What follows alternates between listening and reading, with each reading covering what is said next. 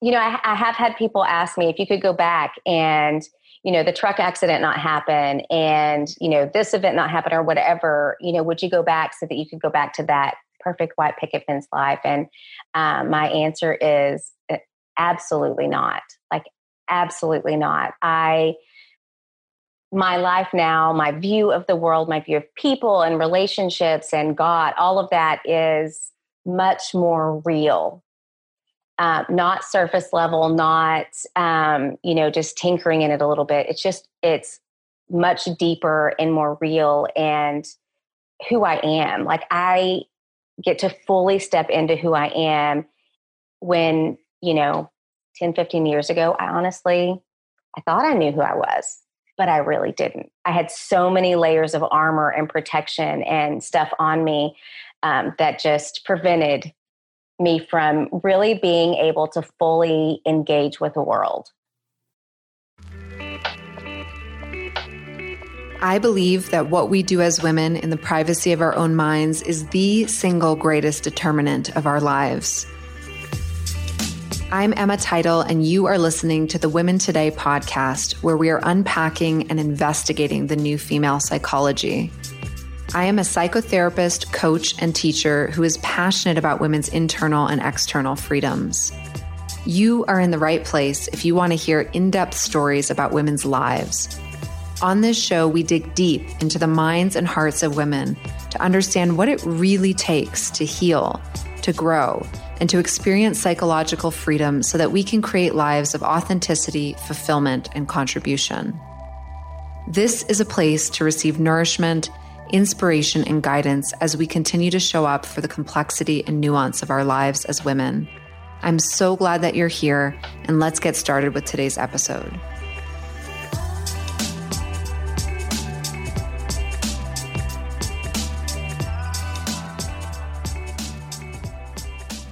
Hi, and welcome back, everyone, to another episode of the podcast.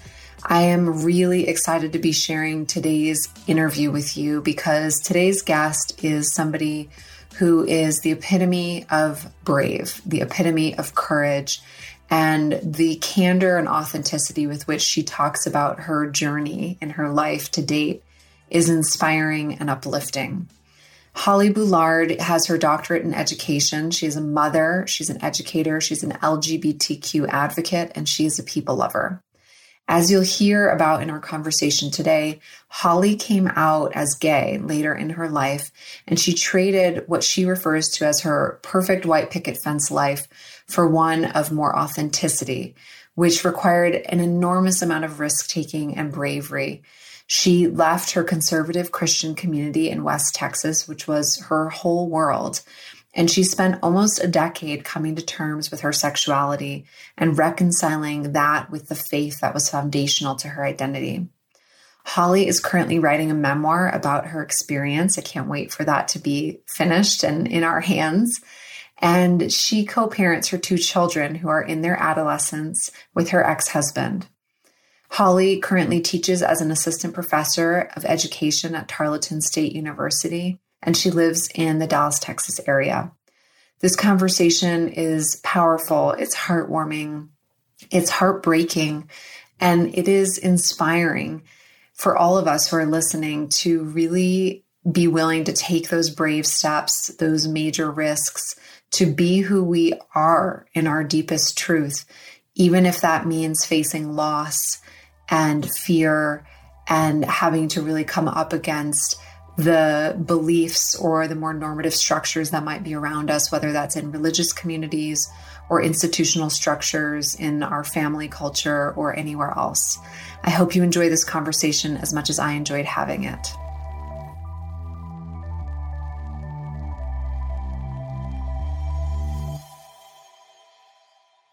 Welcome, Holly. Thank you so much for being here with us today. Oh, I'm so glad to be here. I'm so honored and excited to have you sharing your voice and your stories with our audience today. And I'm wondering before we dive in, if you could just give us a little snapshot into your world and what it looks and feels like right now. So, right now, uh, I live in the Dallas Fort Worth area of Texas. And I teach at Tarleton State University and the College of Education.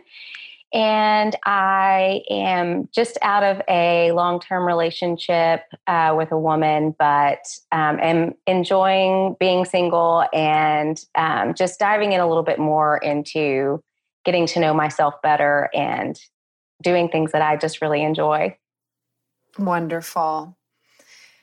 Well, I know you have such a rich journey to share with us today. And I'm wondering if you can take us back to when you were a girl growing up and kind of the context that you were born into and what you understand about your early life as it relates to the journey you've been on.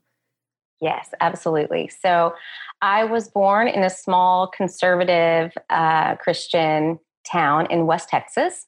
So, um, very Republican, very conservative Christian my upbringing, I had an older sister and a younger brother, and very kind of chaotic, dysfunctional uh, childhood where my grandparents, who lived close to us, um, did a lot of helping to raise us. We actually lived with them for a while, and they were really pivotal individuals in helping me become who I am and you know how i see life my faith my faith is um, was really something that came from my connection with them because it was central to their who they were. Um, my sister and brother were much more um, feisty rebellious uh, kiddos and i was the the quiet um, I don't want to say the quiet, perfect little child, but I was, you know, the one that, you know, my parents just had to give me a look and if I was in trouble or doing something wrong, and I would stop. And so was very much the people pleaser, making sure that I kept everyone happy around me. I would just kind of read. Uh, how I learned very early to read people's reactions, and I even now think of myself, um, and I'm coming out of this still that people pleasing part, being kind of a chameleon and changing to fit my surroundings. And so I think that played a huge part in me not really recognizing who I was as an individual because I was too busy trying to be what I needed to be to um, fit in and and allow other people to be comfortable and happy. Um, so my um, my sister moved out when she was 16, which uh, then kind of reinforced that whole idea that I needed to make sure that I uh, kept the peace and did what I needed to do to keep my parents happy and okay. And um, straight A student, I studied. I didn't. I didn't get into any trouble. Like I didn't drink. I didn't do drugs. I didn't. I mean, like none of that. But I did, you know, do the things that you know, like I said, the good Christian Southern girl is supposed to do. So went to college right after high school and met um, who is now my ex-husband Ryan, and we got married. Had our um, two sweet babies, Katie and Riley, um, who are now 16 and 17. And at that point, I was teaching in a university. I started out teaching in the public school system and then got my doctorate degree in special education, started teaching at a private university in West Texas that was very conservative and really built up my what I call my perfect um, white picket fence life. So I had the great husband, I had the amazing kids, the great job, the great house, the like I had all of the things. Um, very active in our church um, had a great social life, um, loved my job, loved my students. Um, really, ha- I, I loved my life. It was really great. And I created all of those things as a way to insulate myself and my family from the chaos and dysfunction that happens in the world that I grew up with. It was my way to um, create boundaries and and um, walls to to keep that stuff out. Yes. And so um, it's it's taken me a long time to realize that that's what I did, um, and that that was uh, a wall that not only was I trying to protect my family, but really I was also trying to, to protect myself because growing up, all of that, all of the arguing and the, the kind of the dysfunction was very painful. And so if I could, could keep that out, then it was a protection mechanism for me. Yeah. Yeah, that makes so much sense. And I really appreciate your awareness around that. that, yes, you built something beautiful and aware that part of the motivation was coming out of your own trauma and you know not wanting to recreate all those experiences again yes absolutely um, and i didn't realize that's what i mean during that time i did i had no idea that that's what i was doing i was just again creating the kind of life that i was taught is what i should want to create and what i'm supposed to create and um, when i was you know married um, i had an amazing husband and I loved being married, loved being a mom, loved being a, uh, um, a professor. Uh, really, I mean, there wasn't anything that I didn't just love about my life uh, during that time. You have me on the edge of my seat because I'm like, I know, I know something else happens here, and it's it's amazing to hear you process in that way. Like you were you were genuinely happy. You were you had all these things going for you. You'd worked hard to create a world that was more stable more satisfying for you than your childhood. And and then what happened?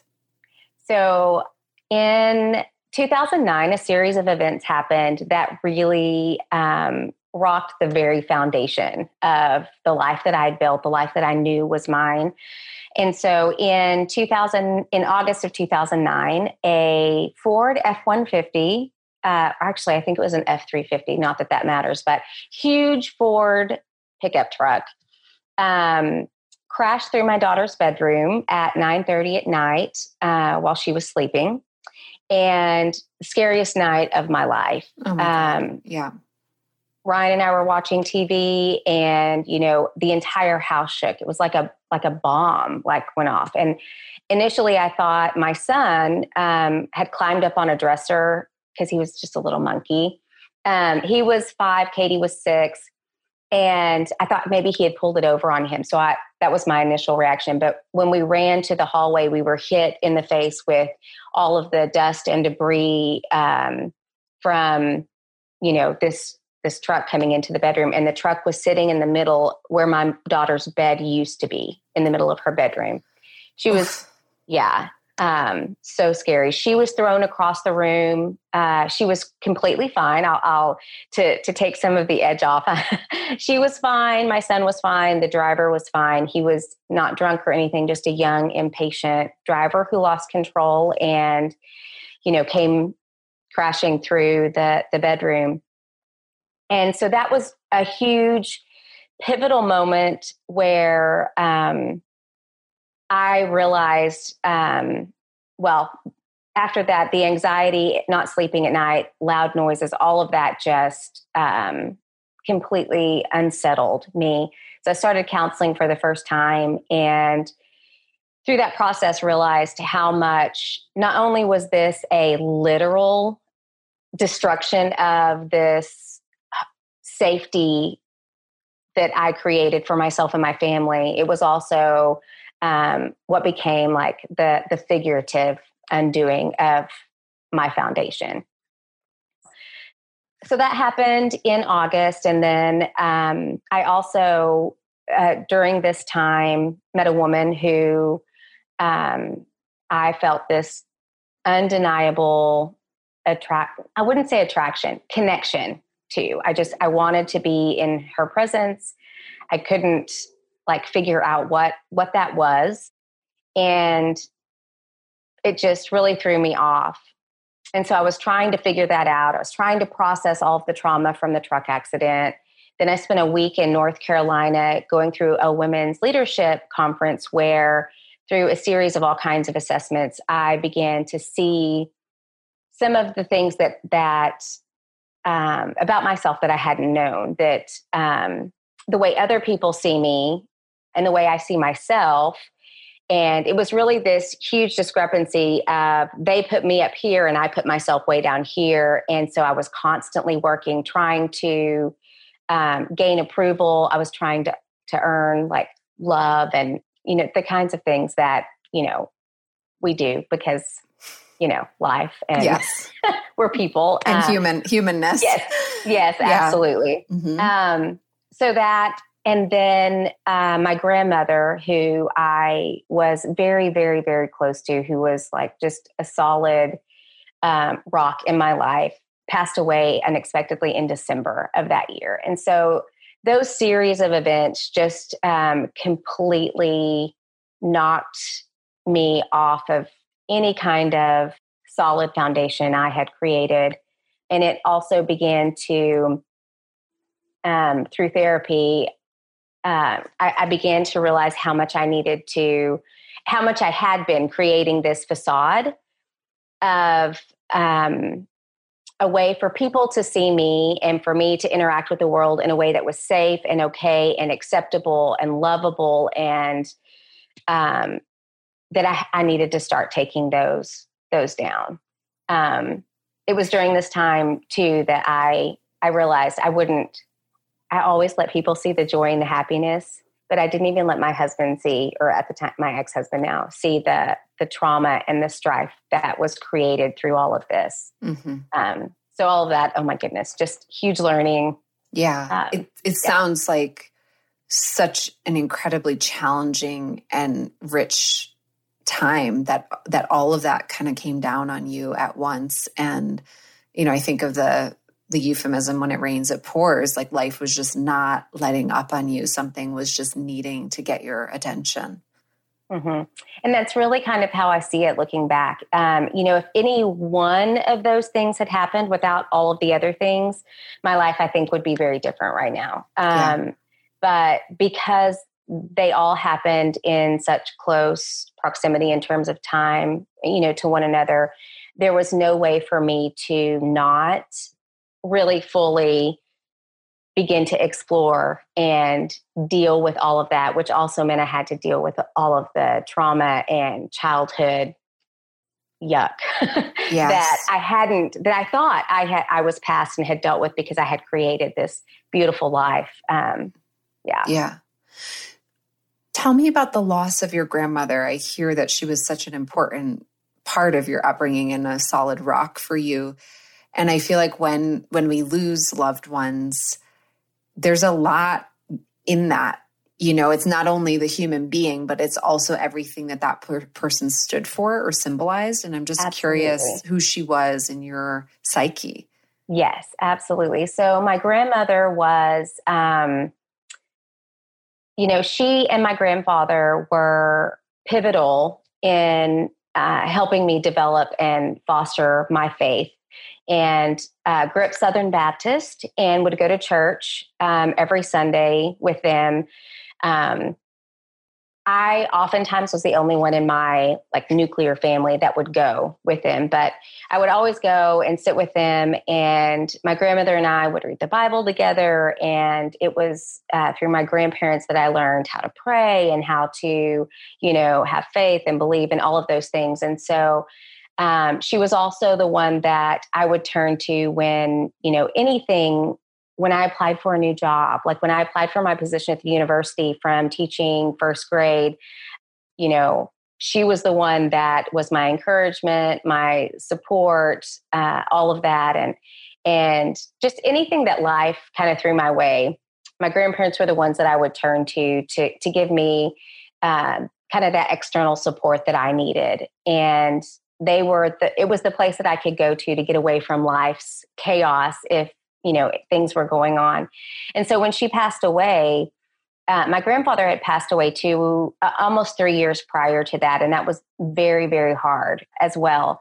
Um, and as a christian i was taught you know oh and you know when a, a, family member dies and they're christian they're going to heaven and yes it's sad but um, you know they're in a better place. And all of this um, kind of just glossing over the the grief and the loss that you feel and so I truly wasn't prepared for the impact that losing someone so so tied to my identity, my being, my just life support system, um, the impact that that would have on me. And losing her really just oh my goodness the grief the grief has just been uh, so deep and expansive and has taken a long time you know has has really just taken its it took its toll during that time. I didn't have that place to go to and to talk through things and to figure out. And it was during this time too that I was,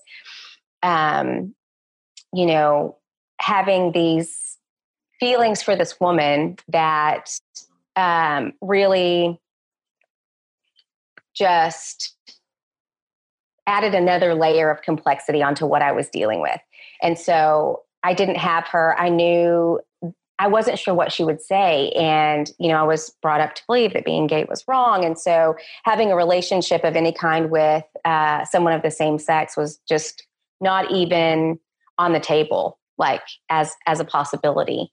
And so it was that and the truck accident and every, I, I just didn't have that sounding board, that person to get that wisdom mm-hmm. that I so desperately wanted and needed to kind of help validate this process and struggle that I was going through.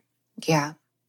So tell us where life took you from there. It, it, you know, I hear the shattering and how it just kind of moved across all with grief and loss, the terrifying trauma of, thank goodness your children were okay, but the truck entering your home and this workshop, like wh- where where did all of this propel you to go?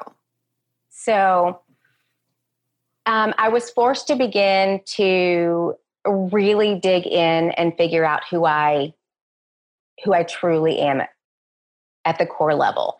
Um, initially, I thought this, um, you know, connection with this woman that it's it was just uh, it, it was just this person. Like for whatever reason, we just really clicked, and I couldn't believe that I was gay because I was happy in my marriage. I never had any idea that there was that that um, I had any other desire other than a heterosexual one.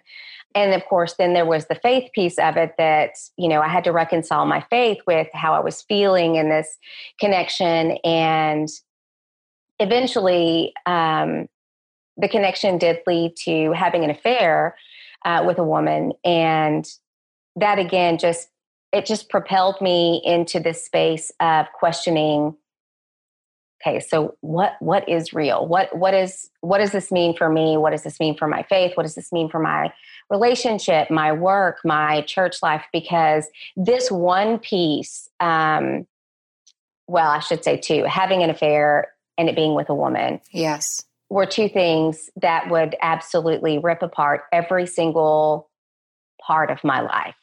Um, you know, teaching at a conservative Christian university, um, having an affair alone is a fireable offense, but having wow, really, yeah, oh, oh, yes, wow. yes, okay, yes, yeah, and then of course with a woman, that was like for, for students, it's a tier three violation. You know, if there's anything where you're kicked out, you lose your scholarships, everything. So for a faculty member to have a relationship with a woman was um, just unfathomable. So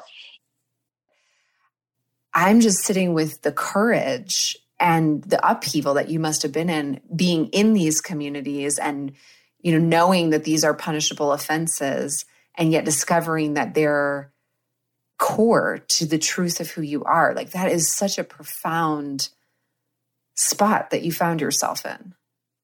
Yes. And so just unraveling to me. I mean, it just, I had to, I tried for a really long time to deny it, to say, no, again, like I mentioned before, it's just this woman. Like, I'm not gay. I'm happy in my marriage. Like, this is just some weird crazy situation.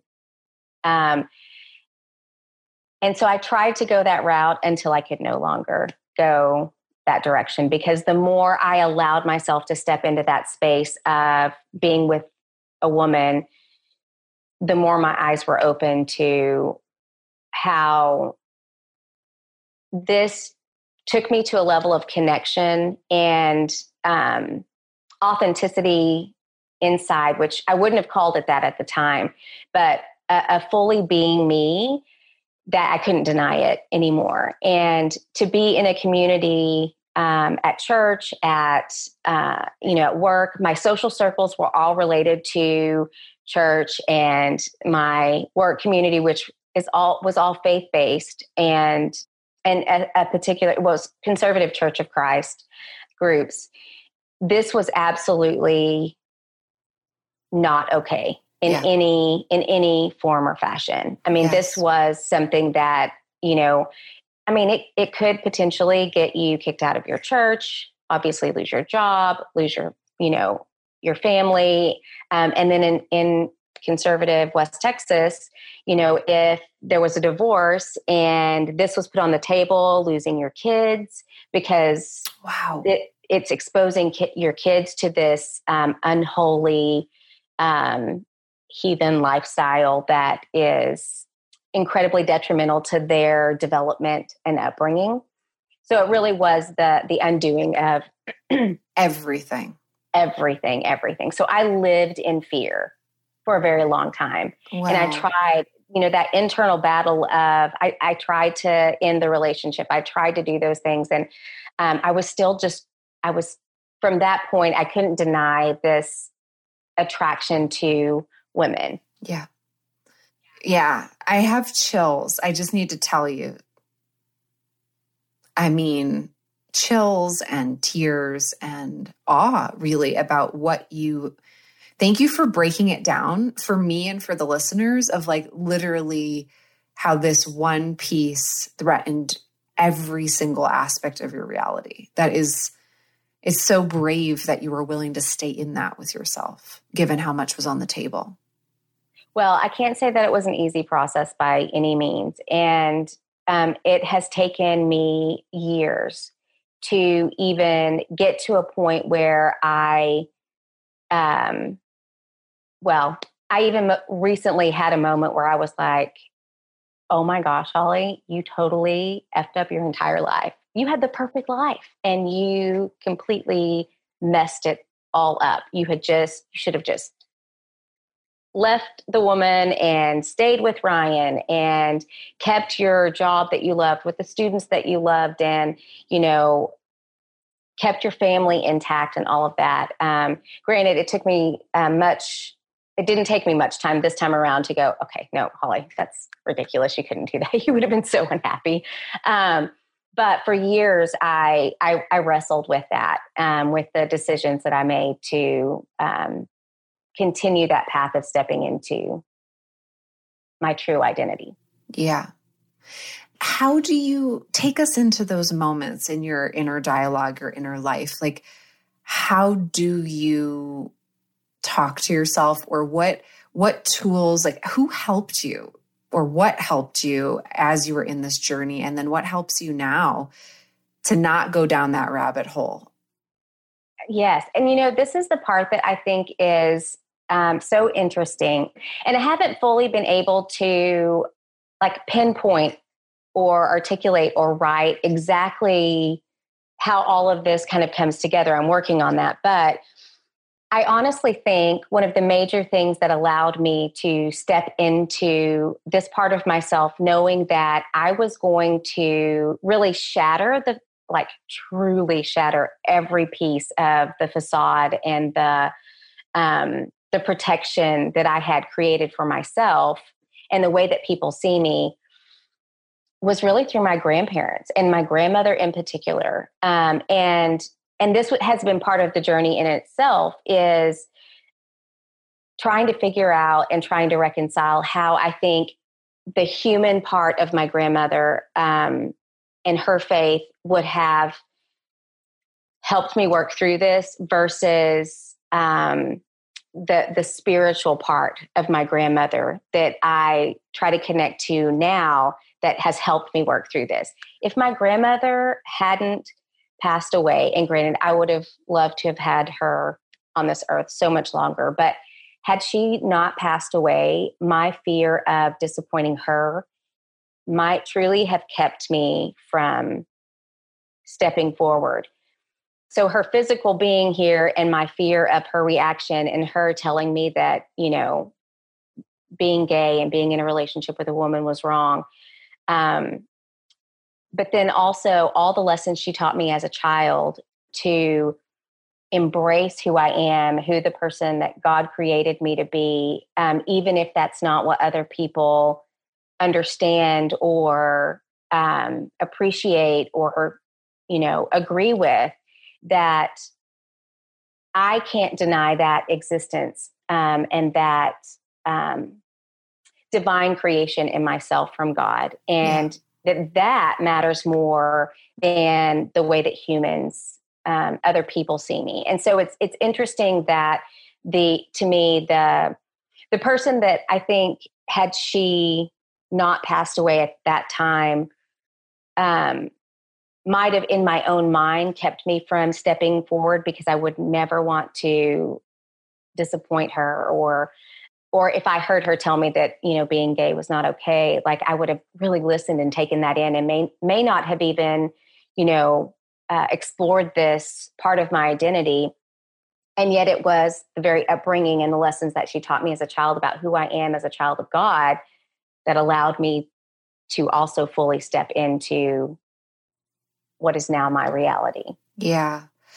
Gosh, I, I feel so touched by this piece, and I want to kind of pull it out and highlight it for listeners, Holly, because I feel the paradox there. You know, that in in the living form in some ways your grandmother and the faith and the faith that she stood for would and the terror of disappointing her would have been the another reason for you not to listen on a deeper level to yourself and yet in the non-living form it sounds like in many ways she's been one of your greatest allies. Oh my gosh absolutely yes. Like i have chills just now thinking about i know that in the non-living form my grandmother sees who I am at my core and loves and accepts every part of me and is with me and has been with me as I've walked through this really, really difficult journey the last 10 to 12 years of my life of, of actually coming out and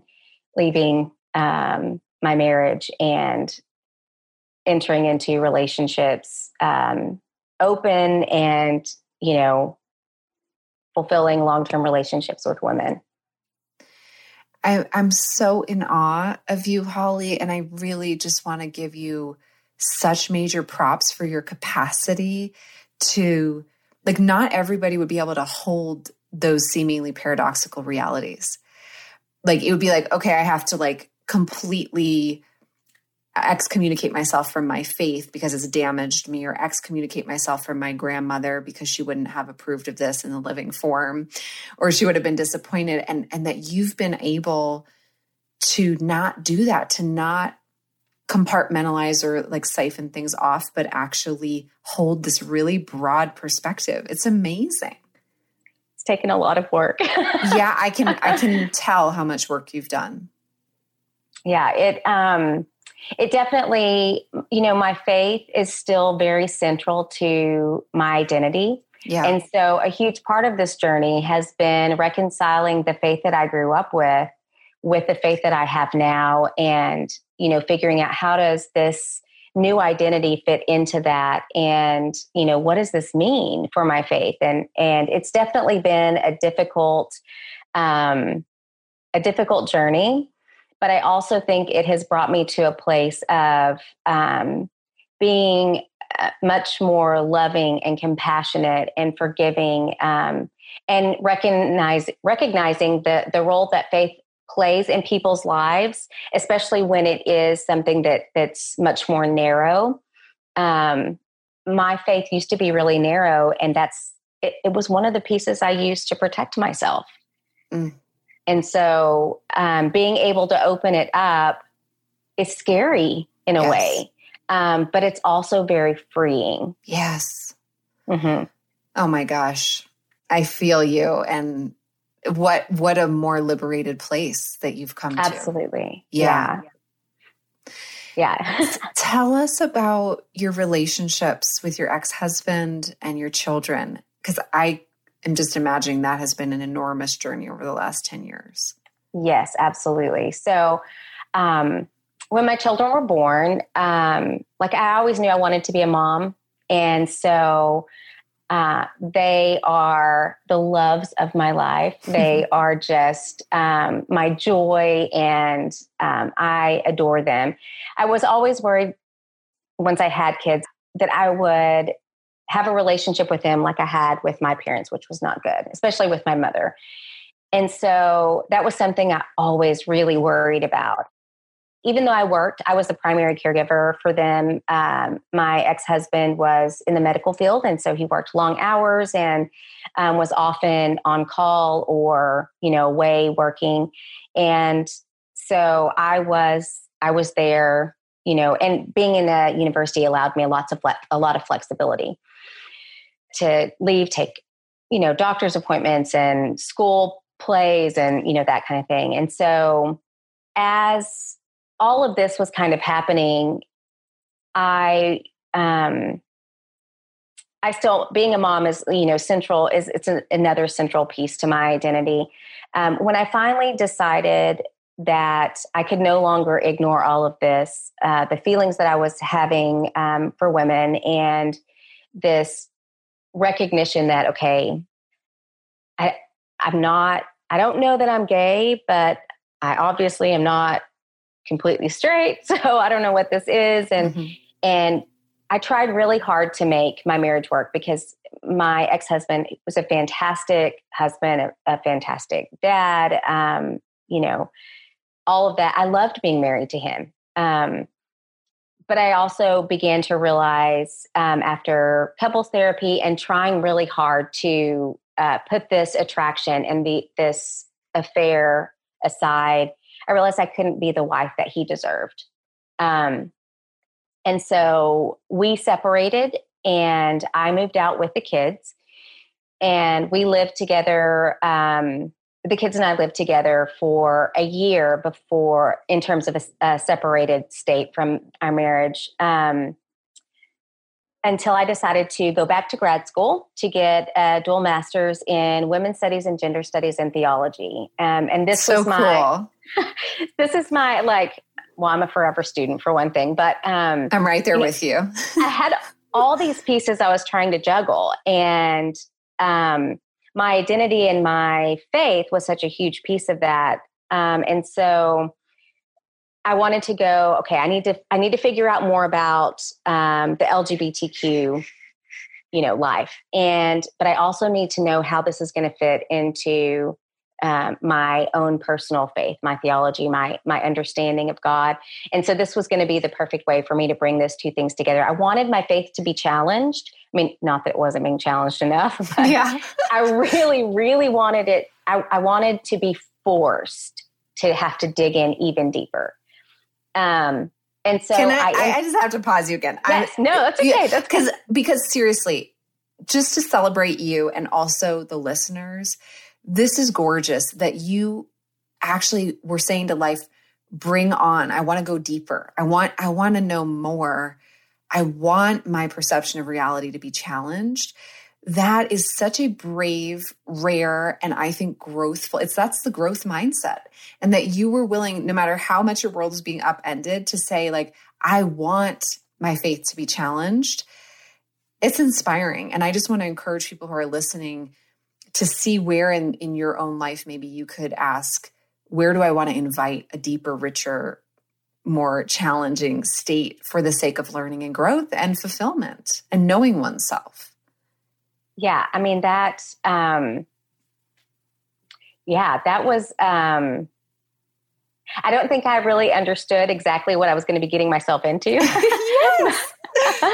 but it has been. Um, you know, I, I have had people ask me if you could go back and you know the truck accident not happen and you know this event not happen or whatever you know would you go back so that you could go back to that perfect white picket fence life and um, my answer is Absolutely not. Like, absolutely not. I, my life now, my view of the world, my view of people and relationships and God, all of that is much more real.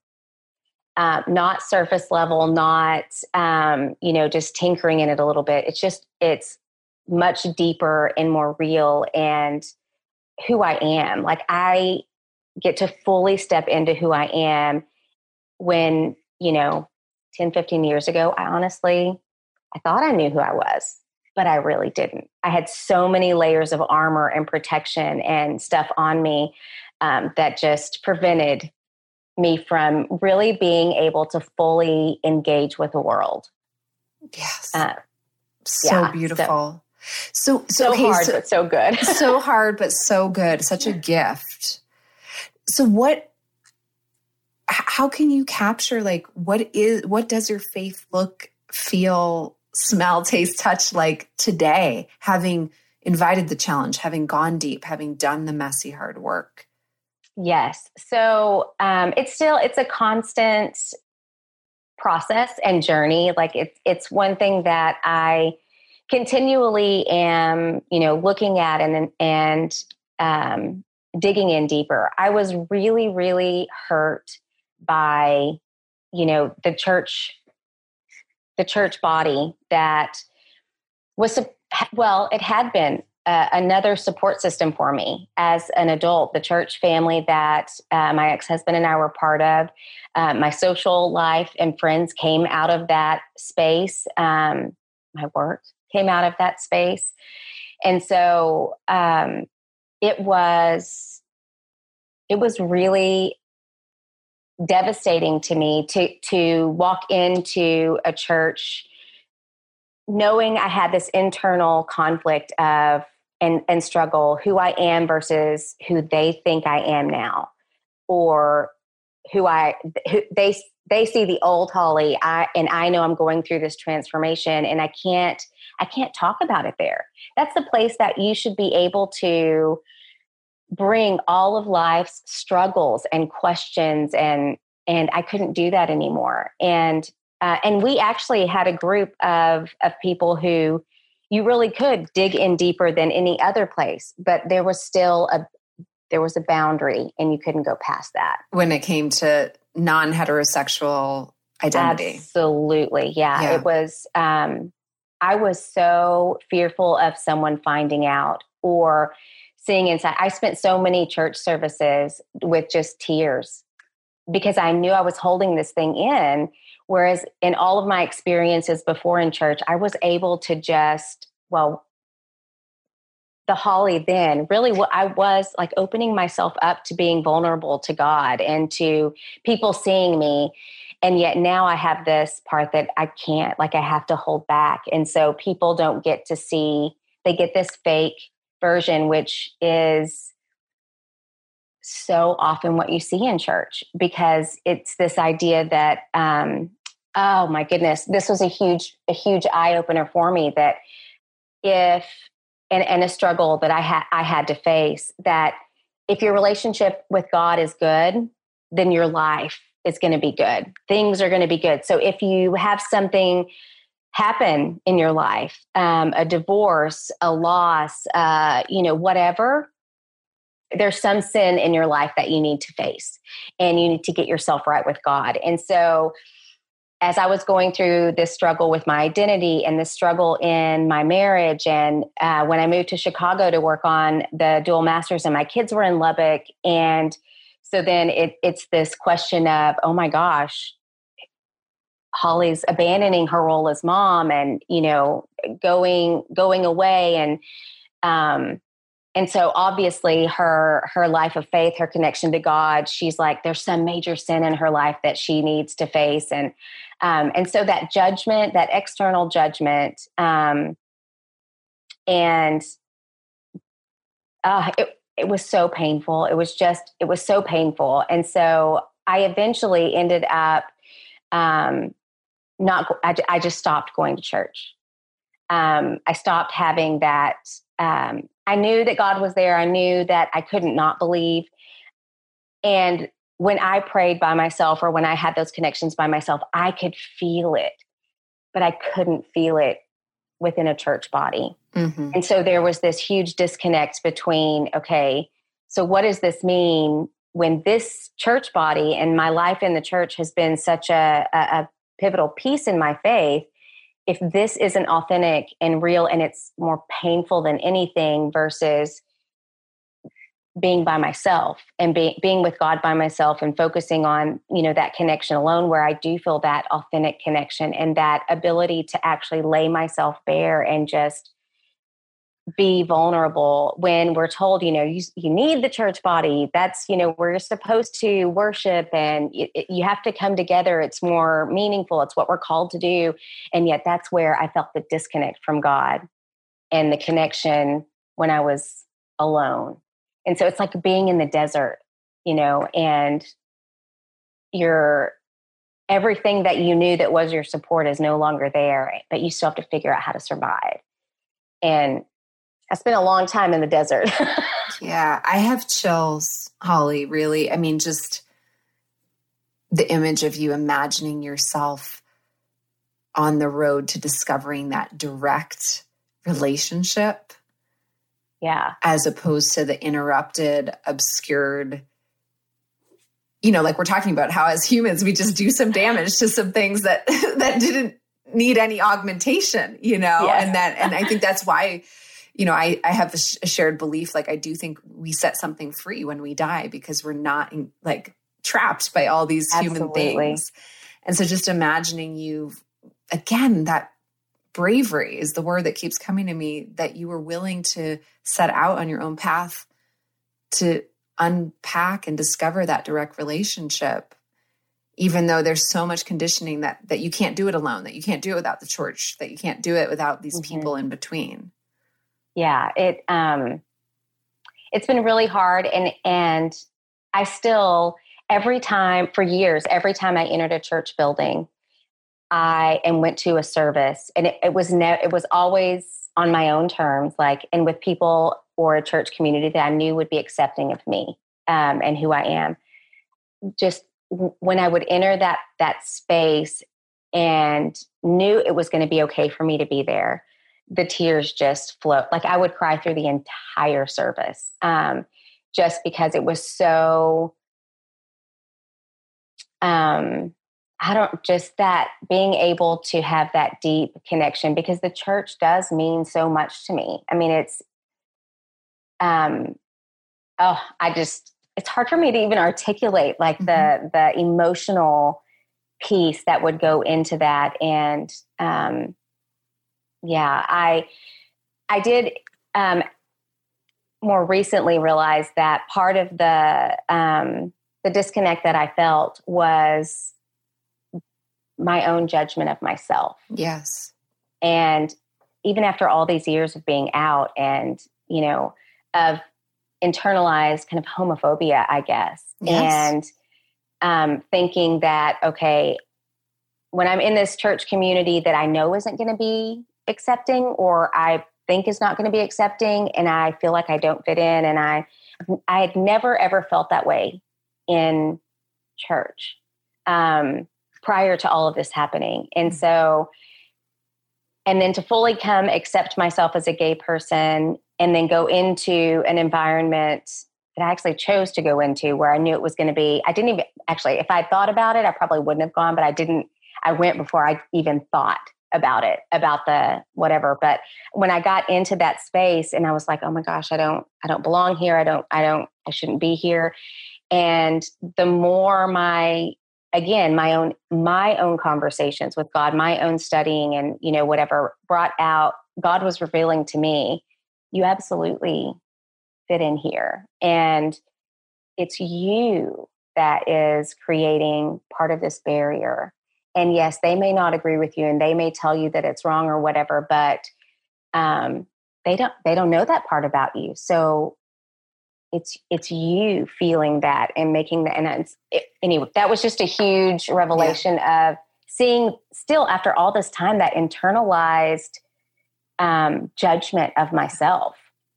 Totally. It's it's powerful and in my work this is something i deal with a lot is there's the world and what the world puts down on us, whether it's through institution or family or mm-hmm. culture mm-hmm. or whatever it might be, experience. But then there's how those things continue to live on and we perpetuate them upon ourselves. Yes. And so that's so much of the, the liberation work is is you know, perhaps not exposing ourselves to it again in the world, but also not perpetuating it inside ourselves. Yes, absolutely. Yeah. So um, I spent, well, I started when I went to Chicago and lived there, and Ryan, um, the kids moved back in with him um, to get back onto this little piece of, of my journey. Yes, I was thinking about that with the kids and your ex husband. Yeah, yeah. yeah. Um, I flew back and forth. I said I, I, used to kind of joke around and say I was commuting between um, Lubbock and and Chicago um, because I would fly back and forth um, three, four times a month for oh my goodness, the thousands of dollars. And, and I think I kept Southwest afloat um, in some small way. So, um, but I would fly back and forth uh, because I'd never been away from the kids like this, and I was now I was having to examine my identity again in terms of um, not only uh, figuring out the my sexuality, but also as a mom. Who am I if I'm not the mom that is there raising the kids in a very physical, like in person way? And so I compensated by you know flying back and forth and um, I ended up staying in Chicago for about four years. During that time, um, I really had to um, revise my definition of what it means to be a mom. And because I, I maintained a solid relationship with my kids, and that was so important to me. Um, I talked to them I FaceTime. Thank God for fa- for FaceTime, and um, so lots of FaceTime, lots of uh, traveling back and forth. But it definitely wasn't the picture of what I was taught was supposed to be the mom picture. And I even I had people in my um, my old circles in Lubbock who spoke very negatively about me and my choice to go away to go to school. And I thought, you know, um, if it had been Ryan that chose to go away to further his education and, and I stayed home with the kids, that would have been acceptable. But because it was me, the woman, the mom, the the wife that's doing this, I had abandoned my family. I'd yeah. abandoned my children.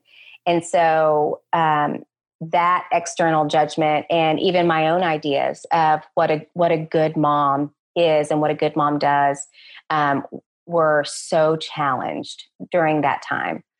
And it took, um, again, lots of therapy and, and working through to figure out that just like we box our version of God and our version of um, gender identity and sexuality, just because, I mean, just like we box all of those things in to um, give us comfort and make us feel okay and you know whatever we do the same thing for things like moms and dads and and what that looks like in a, in a family in a nuclear family or just family and so i had to widen and create a more broad definition of what it means to be a mom and what does that mean for me personally somebody else can define it however they want to but in the end what matters is how I define that and what that relationship looks like between me and my kids. Right on. I'm so glad you're speaking to this. I need to hear this. People who are listening need to hear this. We all need to hear this. Yeah, it's um, such a. There's so much mom guilt in the world. I mean, we put enough mom guilt on ourselves, anyways. But there's so much external mom guilt that that you know goes into this role that until we're able to define what that looks like for us and be okay with that and know that you do your thing and what works for you i'm so glad but this is what works for me um, until we're okay with that we're still going to feel that that struggle and that turmoil um, and so it's taken me a long time, and I'm still negotiating that for myself and for my kids. But um, I know that if you asked my kids um, about our relationship, they would tell you we have a great relationship. Like it's I talk to my my daughter, we FaceTime all the time still. She surprises me and flies to Dallas to see me sometimes.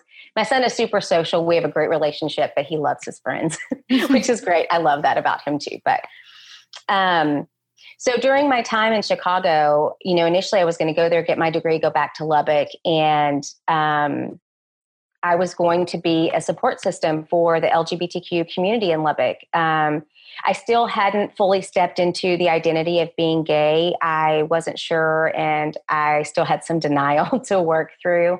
Um, but during my time, you know, in that struggle before I left um, my university position in Lubbock and went to Chicago, I, you know, found this underground, you know, LGBTQ community in that Christian environment where it was a tier three violation to, you know, to exhibit any homosexual, anything non heterosexual, um, you know, behavior or relationships. And so I had students who would come to me and ask, how do I navigate um, how do I navigate social relationships in this environment where they tell me I'm going to go to hell? Where, how do I ne- negotiate church? How do I negotiate the academic pieces, you know? And actually, that was that one piece made it really was was kind of the last piece that I needed to be able to let go at that university to be able to leave because I was afraid if I leave who's going to be here to to watch over and protect these students who they don't have a space yet to be able to step out. Um, and so, how do I, you know, who's going to be there to help them recognize you need to fully embrace who you are and step into that, even if you have to create some barriers and boundaries just to get you through this time while you're in school. Yeah. You know, um, but after talking to some of the ones and I told them about the, this opportunity, I mean, they said, go, go. And so that was like my permission slip to be able to leave that and go to Chicago. Um, and, and my goal was to get my degree and come back and do something in the nonprofit world, um, you know, helping LGBTQ individuals in the West Texas area. However, once I got to Chicago and um, was out of all of the constraints that came from my West Texas conservative life. I truly got to step into my identity there because there wasn't, I was recreating myself in a new environment where no one had these preconceived notions of who I was. Yes. And it was so freeing and so amazing that the thought of going back and moving back to Lubbock was oh, it would just give me anxiety. Yeah. And I had this this process that would it, it, was really crazy how it worked where, you know, I was fully me. I was fully the new new and improved gay Holly in uh in Chicago. And then every flight something just there was this transformation internal transformation that happened from the flight chicago to lubbock where I drew back and could and put those walls of protection up yeah. to prevent um, the hurt and the pain that came with every visit that um, you know that I had there. And then going back to Lubbock, it's like I mean, go, going back to Chicago, it was like those would fall away again. And I, it was this it was almost like this breath of fresh air as soon as I saw the Chicago like city lights from above flying in and it's like oh, okay I'm back where I get to be me. Yeah. And so I just at that point about 3 3 years in I made the decision that I I couldn't go back to Lubbock. Um, and then had to figure out okay what does this mean for my marriage, my kids, my my life, my entire life. What does this mean? Mm-hmm.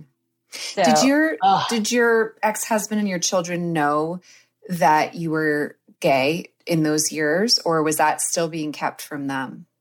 So, um, my husband, I had I had shared with him about the affair, mm-hmm. and um, I told him that I mean, so many tears, like hurting Ryan still breaks my heart to this day. Like the way that I dealt with that uncertainty and that identity, like deep identity crisis that I went through, um, and the way that it impacted and hurt Ryan. Um, it, it's taken me a long time to even forgive myself. Yeah. Um, for that. But so I, I, shared that with him. Um, and we started going to marriage counseling and, and, you know, we tried that, but I just. But you were still yeah. married while you were in Chicago. I was still married. Yeah. yeah. Okay. Um, and we had talked about, okay, if we're going to get divorced, we're going to let, let's just let's make this an amicable divorce. We won't get yeah. lawyers. We'll just do the paperwork online and, you know, you know, do it that way. Well, um, I don't know this with certainty, but I'm pretty sure that people from the church started to um, advise Ryan and basically tell him that, um, you know, if if you're going to be getting divorced, you need to do it while she's there. You need to serve her with papers. That way, you have like the kids are in in your possession she's there so it it it creates a situation where um, it's going to be harder for her to get custody of the kids it's going to be and again i don't know um, i don't have any you know hard information on that but it it throughout our divorce process um, it seemed like the more he was connected to people at church who were attorneys or whatever the the um I don't. The more difficult it, it became in terms of of Ryan and I being able to work through things. So, in 2015, um, I was in Lubbock, and he surprised me by having papers served to me, divorce papers served to me when I was going to a doctor's appointment. So I drove up to the office where I was going to go in for the appointment, and was met with papers in the parking lot. And I was, I w- honestly, I was devastated. Um, I still wasn't ready to give up my marriage. I was still in the process of trying to figure all of this out. And um, granted, none of it was fair for Ryan. And so it, it happened the way it needed to happen. But I was, I just wasn't ready to give up my marriage. I loved being married to Ryan. I loved, um, I loved my family. I loved all of that. And so over the course, that was in 2015, over the course of a year and a half, um, Ryan and I worked through all of the divorce stuff, and our divorce was final in August of 2016, um, five days after our 17th anniversary, wedding anniversary.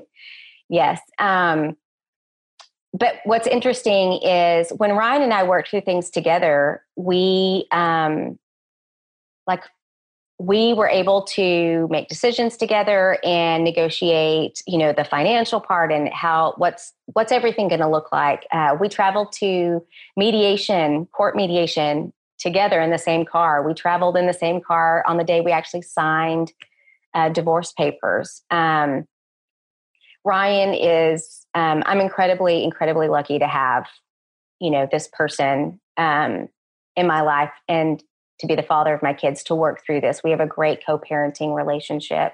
Um, it was in 2015 to get back to your question about the kids knowing. So, Ryan, um, I mean, he knew, but he did, he was still trying to figure out how is this working? Like, you were straight and we were, everything was wonderful. And now there's this relationship and this, like, I don't know what's going on. And, um, and so it wasn't until December of 2015 that I came out to my kids.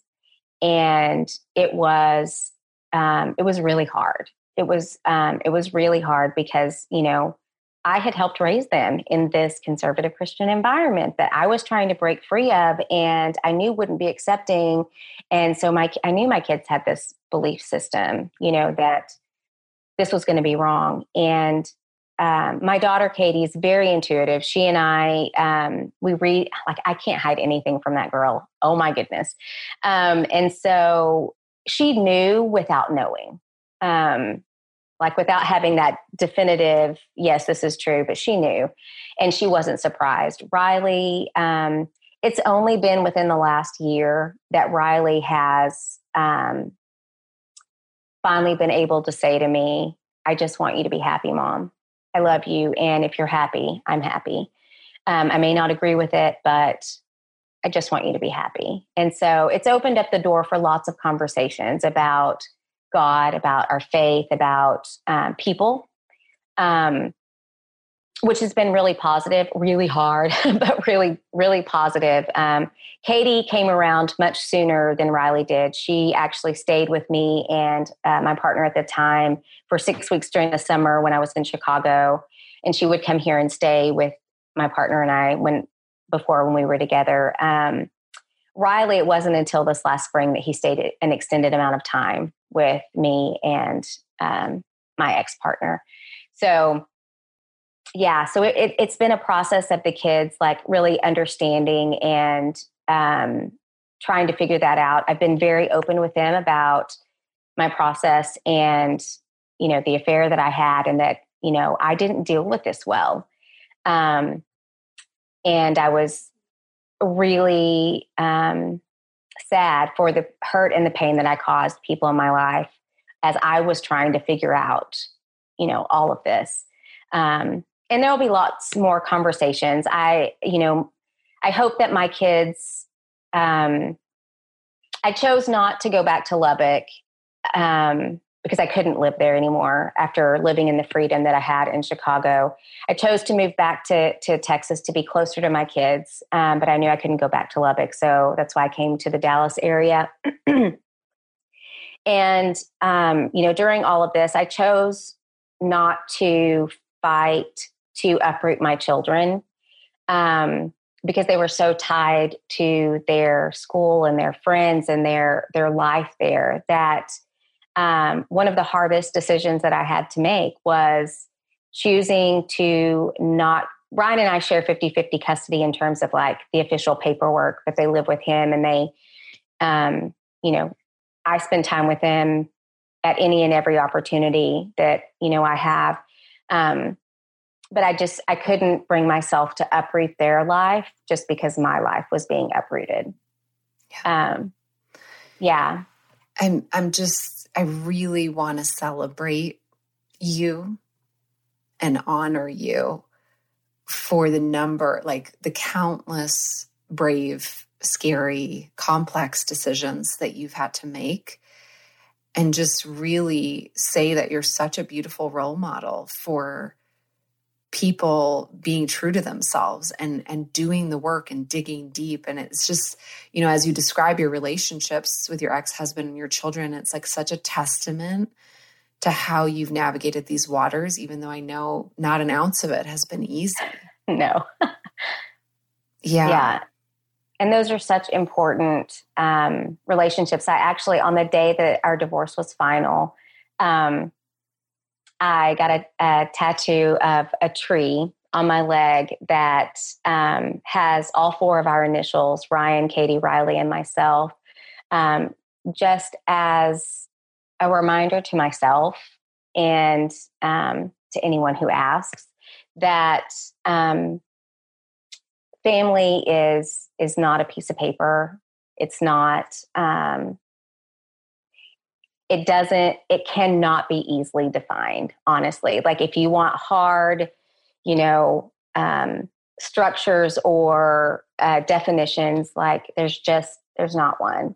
And um, i have such deep love for ryan um, and for uh, just the fact that he even will talk to me after like the crap that i put him through. Um, I just have such deep love and respect for him, um, for the role that he's played in my life and continues to play, for the dad that he is to my children. Um, and so I, I can't imagine not having that, you know, that piece. And I can't imagine someone saying that he's not he's not family because you don't have that piece of paper or whatever. Because it's we will always be family. Yeah so beautiful and so inspiring. Holly, I know we're at time here and I'm I just want to ask one last question, which mm-hmm. is if I handed you a microphone and you knew that any and every woman out there who might be struggling or in a dark moment or a shattering moment or a moment of grappling with her own identity on whatever level that might be, what would you want her to hear? So many things. Um, but if I, you know, knowing I only have, you know, this little short piece to say something, I would just say that um, it's it's so hard and it's so messy and it's so not probably what any of us were taught life was supposed to be like. Um, but walking through it and moving forward and truly stepping into your authentic self, um, whatever that is, whether you know it fits societal standards or church standards or your own like self-constructed standards um, whether or not it fits that stepping in and owning who you are is so freeing. And it's so hard but it is so worth it. Like like i mentioned before i had i have these moments still where i'm like oh my gosh i gave up my whole life. Um, for this and yes i did because this is this is who I was created to be and the world needs my authentic self without the walls and the facade and the pretending and the trying to fit in. I was not able to give the world and give the people that I encounter um, the best of me and what I was created to give until I was able to really step through this. And it's been hard, but it's so worth it. And the world needs women who can fully step into who they are, um, fight through all of those facades and, and barriers and whatever, and just be authentically them. That's what the world needs. Thank you so much, Holly, for being here. I'm so touched. You're an amazing role model. And thank you for having the courage to walk your path and to share some of your stories with us. Oh, thank you so much for letting me be here. I um, I just feel honored to get to share my story. Thank you.